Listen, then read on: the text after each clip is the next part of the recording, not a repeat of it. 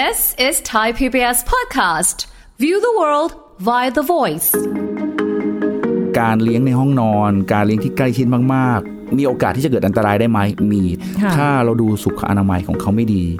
ตัวอย่างที่เห็นได้ง่าย ๆ เลยคือ คนที่มีปัญหาเกี่ยวกับโรคระบบทางเดินหายใจ ปัญหาอีกระบบหนึ่งคือระบบทางเดินอาหาร ปัญหาที่สามคือ ระบบผิวหนัง อันที่สำคัญเลยคือ โรคสัตว์ติดต่อสู่คน มีหลายโรคค่ะโรคพิษสุนัขบ้า โรคแมวข่วน โรคหนูกัด โรคพยาธิในทางเดินอาหารโอ้โหพยาธิในทางเดินอาหารที่พูดถึงเนี่ย อย่างเช่นพยาธิไส้เดือนกับพยาธิปากขอค่ะอันนี้จะปนมากับอุจจาระของสัตว์ รวมถึงพยาธิตืด มีหมัดเป็นตัวพาหะ ฟังทุกเรื่องสุขภาพ อัปเดตททุกโรคภัย ฟังรายการโรงหมอ กับดิฉัน สุรีพร วงศิตพรค่ะ This is Thai PBS podcast. สวัสดีค่ะ คุณผู้ฟังคะขอต้อนรับเข้าสู่รายการโรงหมอทางไทย PBS Podcast ค่ะ วันนี้พบกันเช่นเคยนะคะ เราจะคุยกันถึงเรื่องของการเลี้ยงสัตว์นะในห้องนอนหรือในบ้านก็ได้ เพราะว่าบางท่านอาจจะไม่ได้มีเป็นเอออยู่ในห้องนอนแต่มีอยู่ภายในบ้านก็มีนะคะ เราจะคุยกันเรื่องนี้กับผู้ช่วยศาสตราจารย์นายสัตวแพทย์ดรเทเลดิตรุ่งเรืองกิจไกรฝ่ายประชาสัมพันธ์และส่งเสริมภาพลักษณ์องค์กร คณะสัตวแพทยศาสตร์จุฬาลงกรณ์มหาวิทยาลัย สวัสดีค่ะอาจารย์โอมค่ะสวัสดีครับคุณสุริพรครับค่ะ อันนี้เป็นเรื่องที่แบบว่า น่าสนใจมาก ในฐานะที่เป็นคนที่แบบว่าเราก็เช่าเขาอยู่อะเนาะสาวในเมืองกรุงอะไรประมาณนี้นะคะ ทีนี้ บางทีมันก็เบื่อเบื่อเงาเงาๆในใน Facebook เต็มเลยค่ะอาจารย์ เลี้ยงสัตว์แล้วเขาก็แบบมีถ่ายรูปมีโมเมนต์นู้นนี่นั่นอ่าอะไรอย่างงี้ใช่ไหมมีเราความรู้สึกว่าใสอยากเลี้ยงมั่งอะแต่อะแต่บางที่เขาก็ไม่ให้เลี้ยง แต่บางที่ก็อนุญาตให้เลี้ยงได้ครับอย่างวันก่อนนู้นค่ะอาจารย์ไปดูคอนโดแห่งหนึ่ง แค่ไปดูแวะครับไปดูเขามีเดี๋ยวนี้เขามีอนุญาตให้สามารถ ลูกบ้านเนี่ยสามารถนำสัตว์เลี้ยงเนี่ยไปเลี้ยงในคอนโดได้ครับแต่ผมเขาจะแบ่งโซนเลยๆครับเป็นโซนนี้แล้วก็จะมีพื้นที่มีบริเวณมีสวนมีอะไรเนี่ยอยู่ภายในเอ่อตึกที่มีแยกส่วนออกมาให้สำหรับคนที่ชอบอยากจะเลี้ยงสัตว์เลี้ยงนะคะ แล้วก็อ่าอยู่ในพื้นที่เลย ไม่ปะปนกับพื้นที่ส่วนกลางทั้งหมดครับผมอะไรแบบนี้ด้วย ฟังดูแล้วก็น่าจะดีนะ ต้องบอกว่าถ้าเกิดว่าเราอยู่บ้านเนี่ยอยู่บ้านเดี่ยวๆของเราเองเนี่ยไม่แปลกหรอกเราจะเลี้ยงสัตว์เลี้ยงยังไงก็ได้อืมแต่ทีทีนี้เนี่ยวิถีชีวิตของคนกรุงค่ะเออไม่ได้อยู่บ้านอาจจะอยู่เป็นคอนโดเป็นอพาร์ตเมนต์ใช่แล้วต้องอยู่กับคนหมู่มาก ดังนั้นเนี่ยเวลาที่เราจะเลี้ยงสัตว์เลี้ยงสักตัวหนึ่งจะเป็นสุนัขแมวหรือสัตว์อะไรก็แล้วแต่เนี่ยสิ่งที่สำคัญคือต้องดูก่อนว่าสถานที่นั้นอะสถานที่เราอยู่นั่นอะค่ะเขาอนุญาตให้เลี้ยงสัตว์หรือเปล่า ปัจจุบันเนี่ย การเลี้ยงสุนัขเลี้ยงแมวเนี่ยไม่เหมือนกับสมัยก่อนแล้วอะสมัยก่อนเนี่ยคือเลี้ยงแบบปล่อยๆตามไม่ได้ดูแลตามเกิดแต่เดี๋ยวนี้เนี่ยมีการเอาใจใส่มีการอยู่เป็นเพื่อนกันมากขึ้น ดังนั้นเนี่ยค่ะหลาย ๆ คอนโดหลาย ๆ อพาร์ตเมนต์จะมีโซนที่อนุญาตให้เลี้ยงสัตว์ เพราะว่าต้องบอกว่า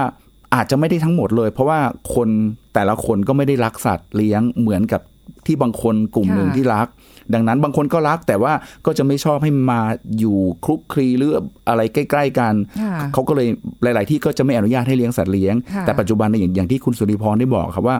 มีหลาย ๆ ที่ที่ให้เลี้ยงสัตว์ได้ แต่ก็แบ่งเป็นโซน บางทีมีมีมีตึก 5 ตึกค่ะตึก A B C D อาจจะมีตึกหนึ่งที่อนุญาตให้เลี้ยง แต่ตึกอื่นๆ ก็ยังไม่อนุญาตค่ะซึ่งพอตึกที่ให้เลี้ยงเนี่ยเขาก็จะมีมี area มีสถานที่รวมมีอะไรต่างๆมี facility ต่างๆ ที่อำนวยความสะดวกให้กับคนที่เลี้ยงสัตว์ค่ะซึ่งถ้าเป็นลักษณะนั้นนะโอ้โหผมว่าคนที่รักสัตว์แล้วก็อยากจะเลี้ยงสัตว์เนี่ย happy เลย ใช่ น่าจะมีความบันเทิงมีความฮะสุขเพราะว่าคือไม่ใช่แค่รักแค่สุนัข หรือเออสัตว์เลี้ยงของเราอย่างเดียวครับไปเห็นของคนอื่นเนาะมันก็ได้ได้แลกเปลี่ยนกัน ใช่มันก็ได้สังคมเพิ่ม แต่อาจารย์อีกอย่างหนึ่งนะ ก็จะเห็นมีแบบคือบางบางที่เนี่ย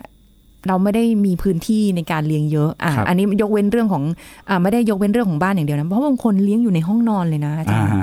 อันเนี้ยไปดูคลิปหนึ่งติดตามคลิปของที่เกาหลีครับเอ่อเขาเรียกว่าอะไรนะคะเขาก็จะเอาวิถีชีวิตของของสุนัขของเขาอ่าอะสองครับตัวครับมา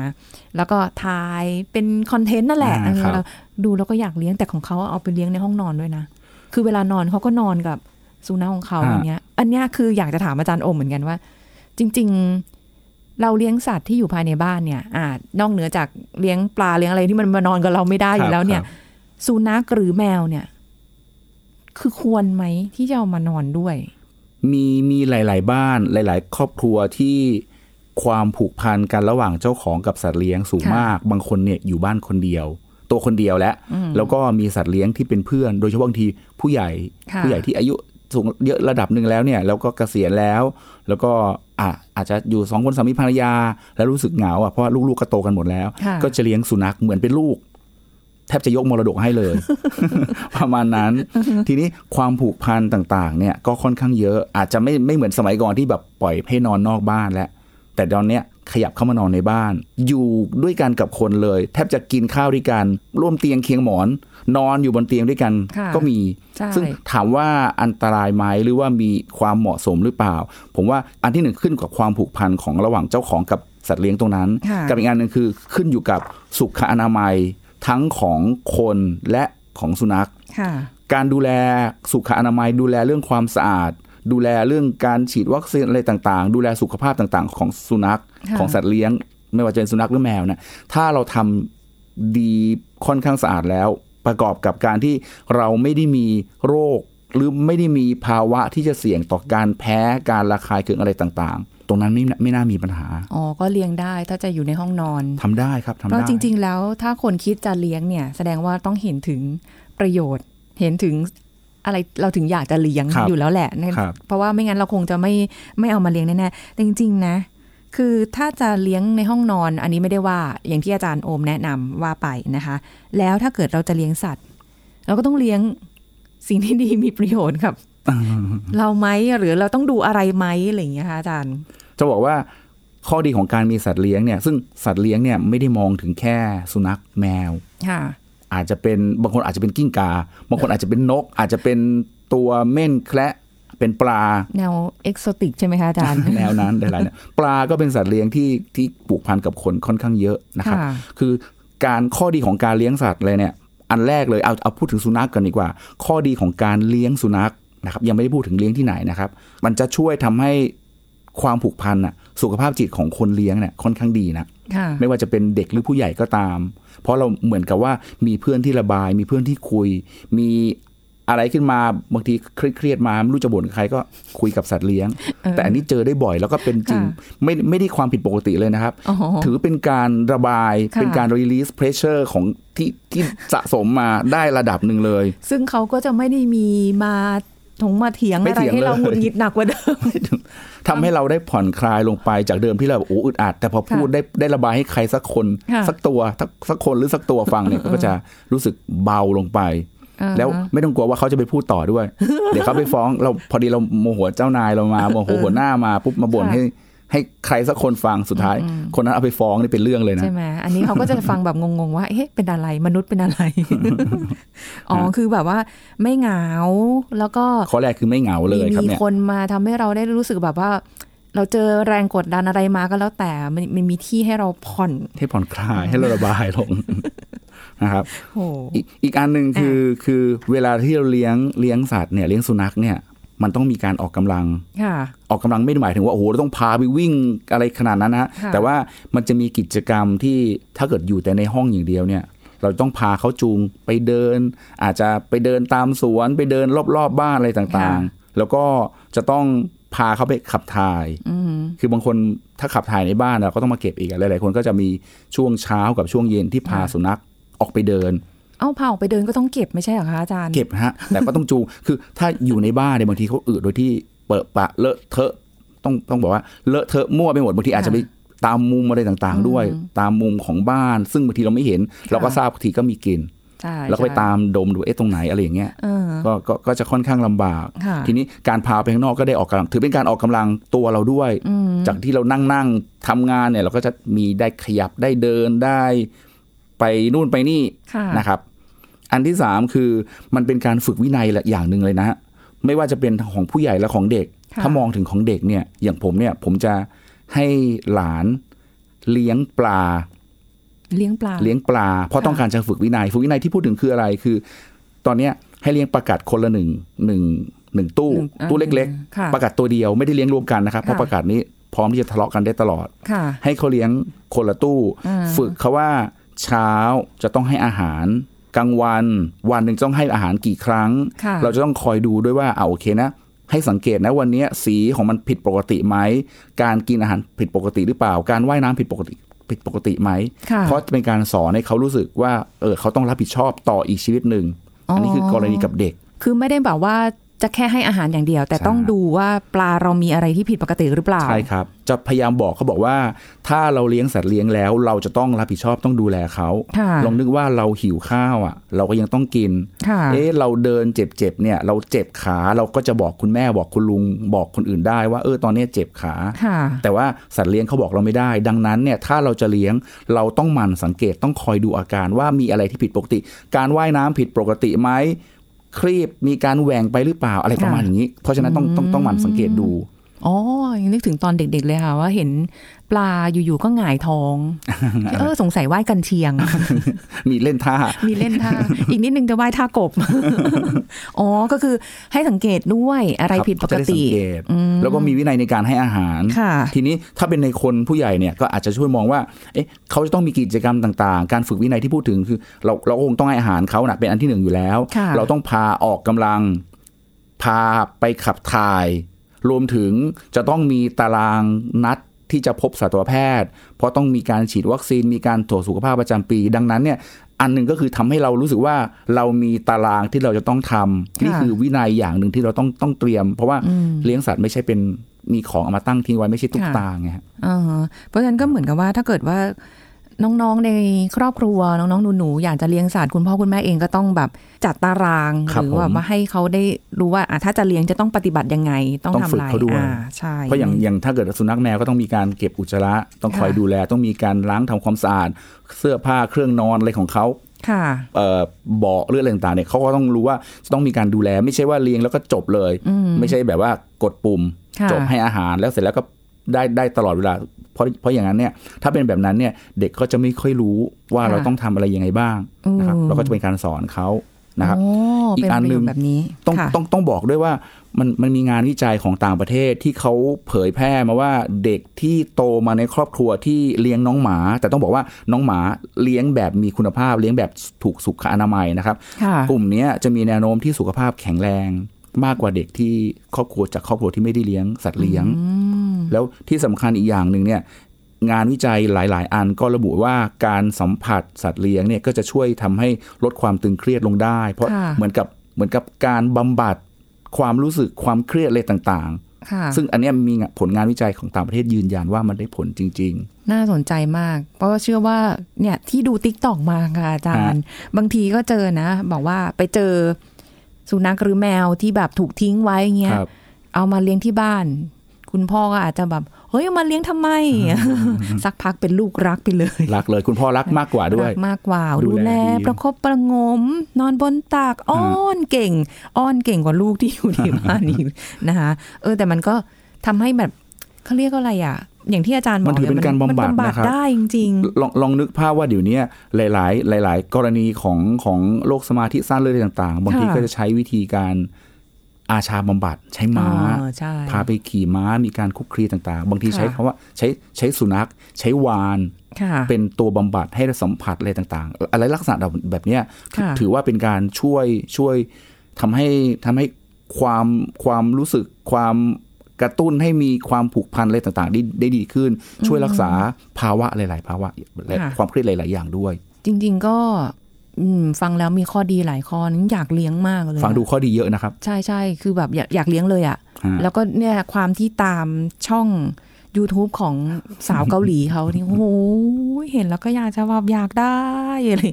คิดง่ายๆไงแบบว่า เอ้ยมันไม่น่าเลี้ยงอะไรยาก หรือว่าไม่น่าจะดูแลอะไรยาก แต่อย่างที่เคยคุยกับอาจารย์โอมมาเนิ่นนานแล้วว่าครับเขาหนึ่งชีวิตนะ ใช่ครับ เจ็บป่วยขึ้นมาเราต้องดูแลเขานะครับพาไปหาหมอนะ ไม่ได้แบบ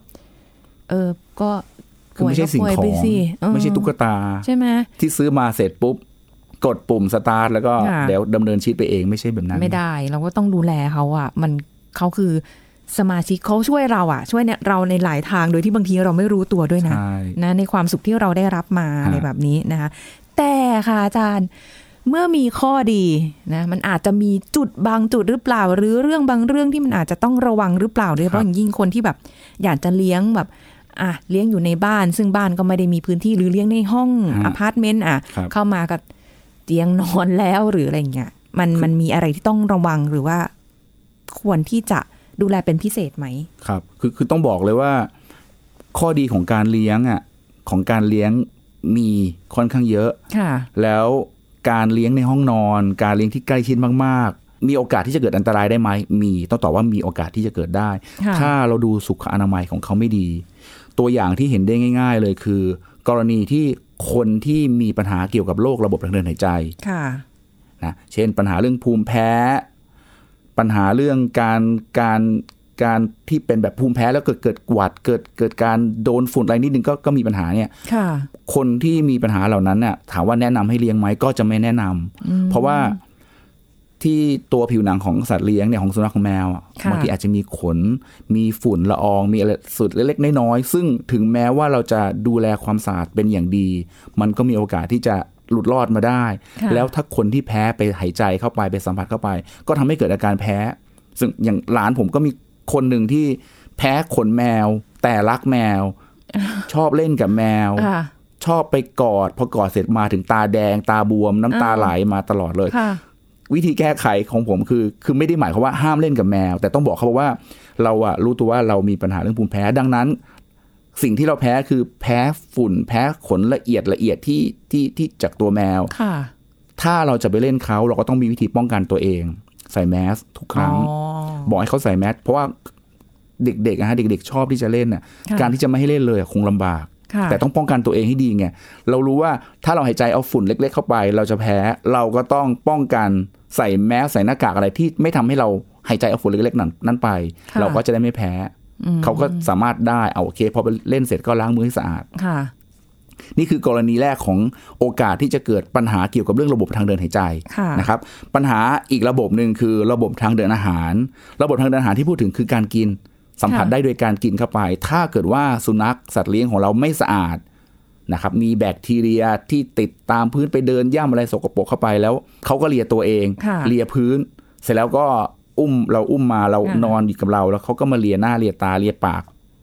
เราก็มีโอกาสที่ได้รับเชื้อแบคทีเรียตามตัวสิ่งโสโปรกจากในร่างกายของเขาเนี่ยเข้ามาในค่ะร่างกายซึ่งทำให้เราอาจจะไม่เกิดปัญหาเรื่องท้องเสียนะครับระบบทางเดินอาหารส่วนใหญ่จะทำให้เกิดปัญหาเรื่องท้องเสียค่ะนี่ก็อกอกอีกอีกปัญหาอีกอันหนึ่งที่สามารถเกิดได้ จากการที่เลี้ยงสัตว์เลี้ยงที่มีสุขอนามัยไม่ดีค่ะต้องเน้นคำว่าที่มีสุขอนามัยไม่ดีค่ะนะครับ ปัญหาที่สามคือระบบ ผิวหนัง แล้วก็ระบบปกคลุมร่างกาย อย่างเช่น อาจจะเกิดการระคายเคืองผิวหนังค่ะอาจเกิดการคันการการเอ่อเกาแล้วก็ทำให้แบบว่าสาเหตุหลัก ๆ คือมาจากไอ้พวกเชื้อเชื้อราเชื้อแบคทีเรียที่มาจากผิวหนังค่ะรวมถึงเชื้อปรสิตไอ้ตัวตัวเห็บหมัด ที่มีโอกาสเกิดได้ ที่มีโอกาสที่จะมากัด แล้วทำให้เกิดการระคายเคืองค่ะอันนี้คือกรณีที่เราดูแลไม่ไม่ไม่ไม่มีสุขอนามัยที่ดีค่ะนะครับ นอกจากนั้นอันที่สำคัญเลยคือ โรคสัตว์ติดต่อสู่คนโรคโรคเนี้ยโรคสัตว์ติดต่อสู่สู่คนเนี่ยมีหลายโรคค่ะโรคพิษสุนัขบ้าโรคแมวข่วนโรคหนูกัดโรคพยาธิในทางเดินอาหารเออโหพยาธิในทางเดินอาหารที่พูดถึงเนี่ยอย่างเช่นพยาธิไส้เดือนกับพยาธิปากขอค่ะอันนี้จะปนมากับอุจจาระของของสัตว์ของสุนัข ของแมว รวมถึงพยาธิตืดพยาธิตืดเนี่ยมีหมัดเป็นตัวพาหะเนี่ยเพราะฉะนั้นเนี่ยโรคอย่างเงี้ยเป็นโรคที่ติดต่อสู่คนได้ ถ้าเราดูแลความสะอาดอะไรต่างๆ สุขอนามัยเขาไม่ดี มันก็มีโอกาสที่จะติดมายังคน ถึงได้บอกว่าเลี้ยงสุสุนัขเลี้ยงสัตว์เลี้ยง ไม่ว่าจะเป็นในห้องนอนหรือในบ้าน มีข้อดี แต่ข้อเสียที่อาจจะเกิดขึ้นตามที่บอกมาทั้ง ระบบทั้งเดินหายใจทั้งเดินอาหาร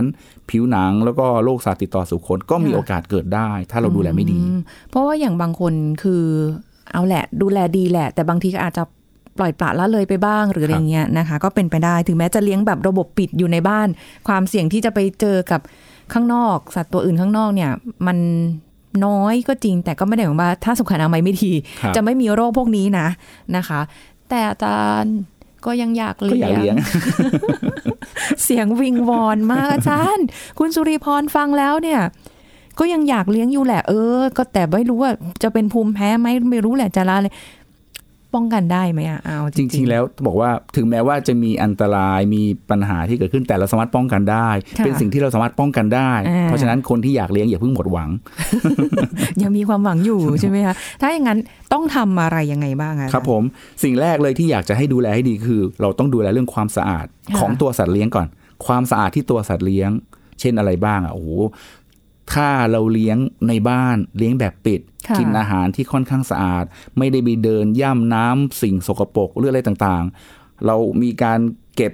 อุจจาระอย่างสม่ำเสมอ มีการอาบน้ำเช็ดทำความสะอาดผิวหนังทำความสะอาดช่องปาก กินอาหารเสร็จเราเช็ดไม่ได้เหมือนกับแปรงฟันเหมือนกับคนแปรงฟัน แต่ว่าใช้ผ้าชุบน้ำเช็ด หรืออาจจะใช้แปรงสีฟันของสุนัขของแมวช่วยแปลงทำความสะอาดตรงนั้น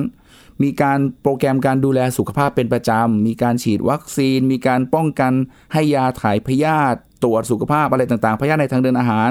พยาธิภายนอกกำจัดเห็บกำจัดหมัดไลอะไรต่างๆ เรียบร้อย ตรงนี้อันที่หนึ่งไม่น่ากลัวเลย ถ้าเราทำได้แบบนี้เราสามารถป้องกันได้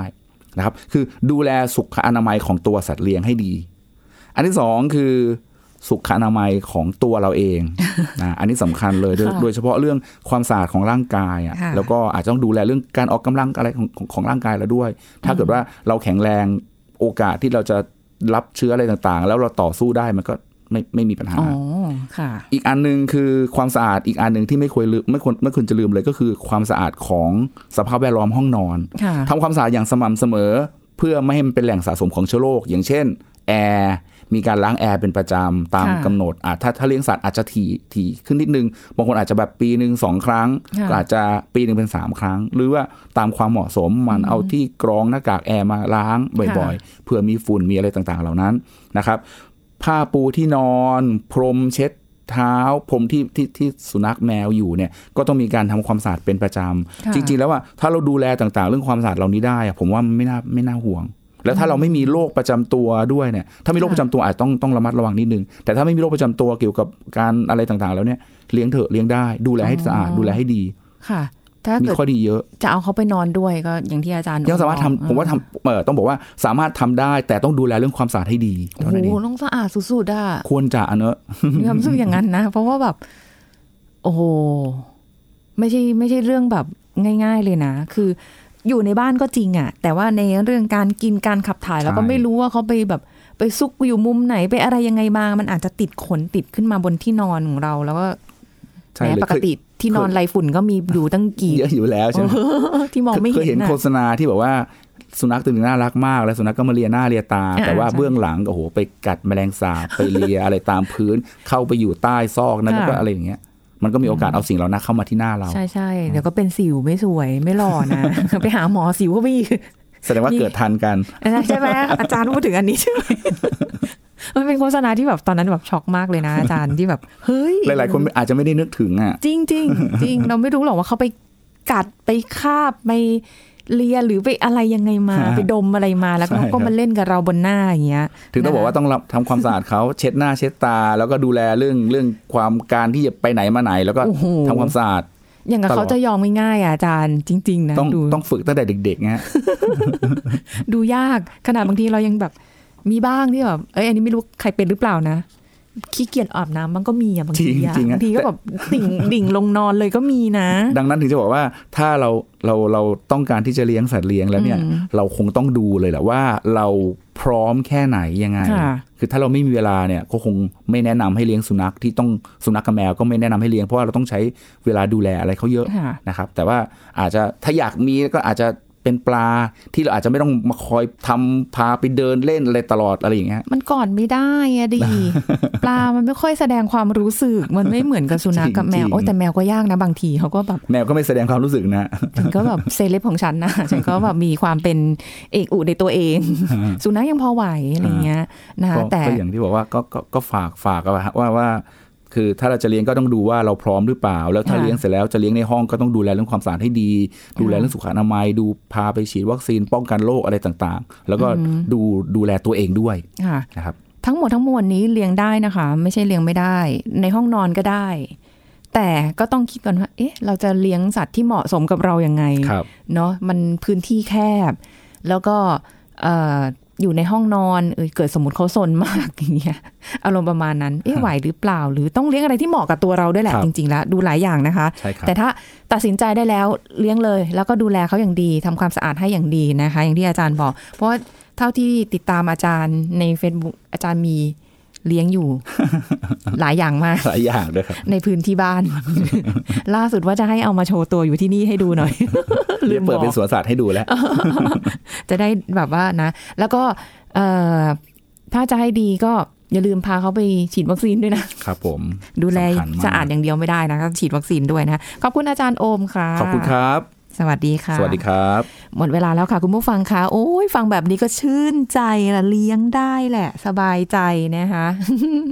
ลองดูแล้วกันเนาะอะหมดเวลาแล้วค่ะ คุณผู้ฟังพบกันใหม่ครั้งหน้ากับรายการโรงหมอทางไทย PBS Podcast ค่ะ วันนี้ลาไปก่อนนะคะ สวัสดีค่ะ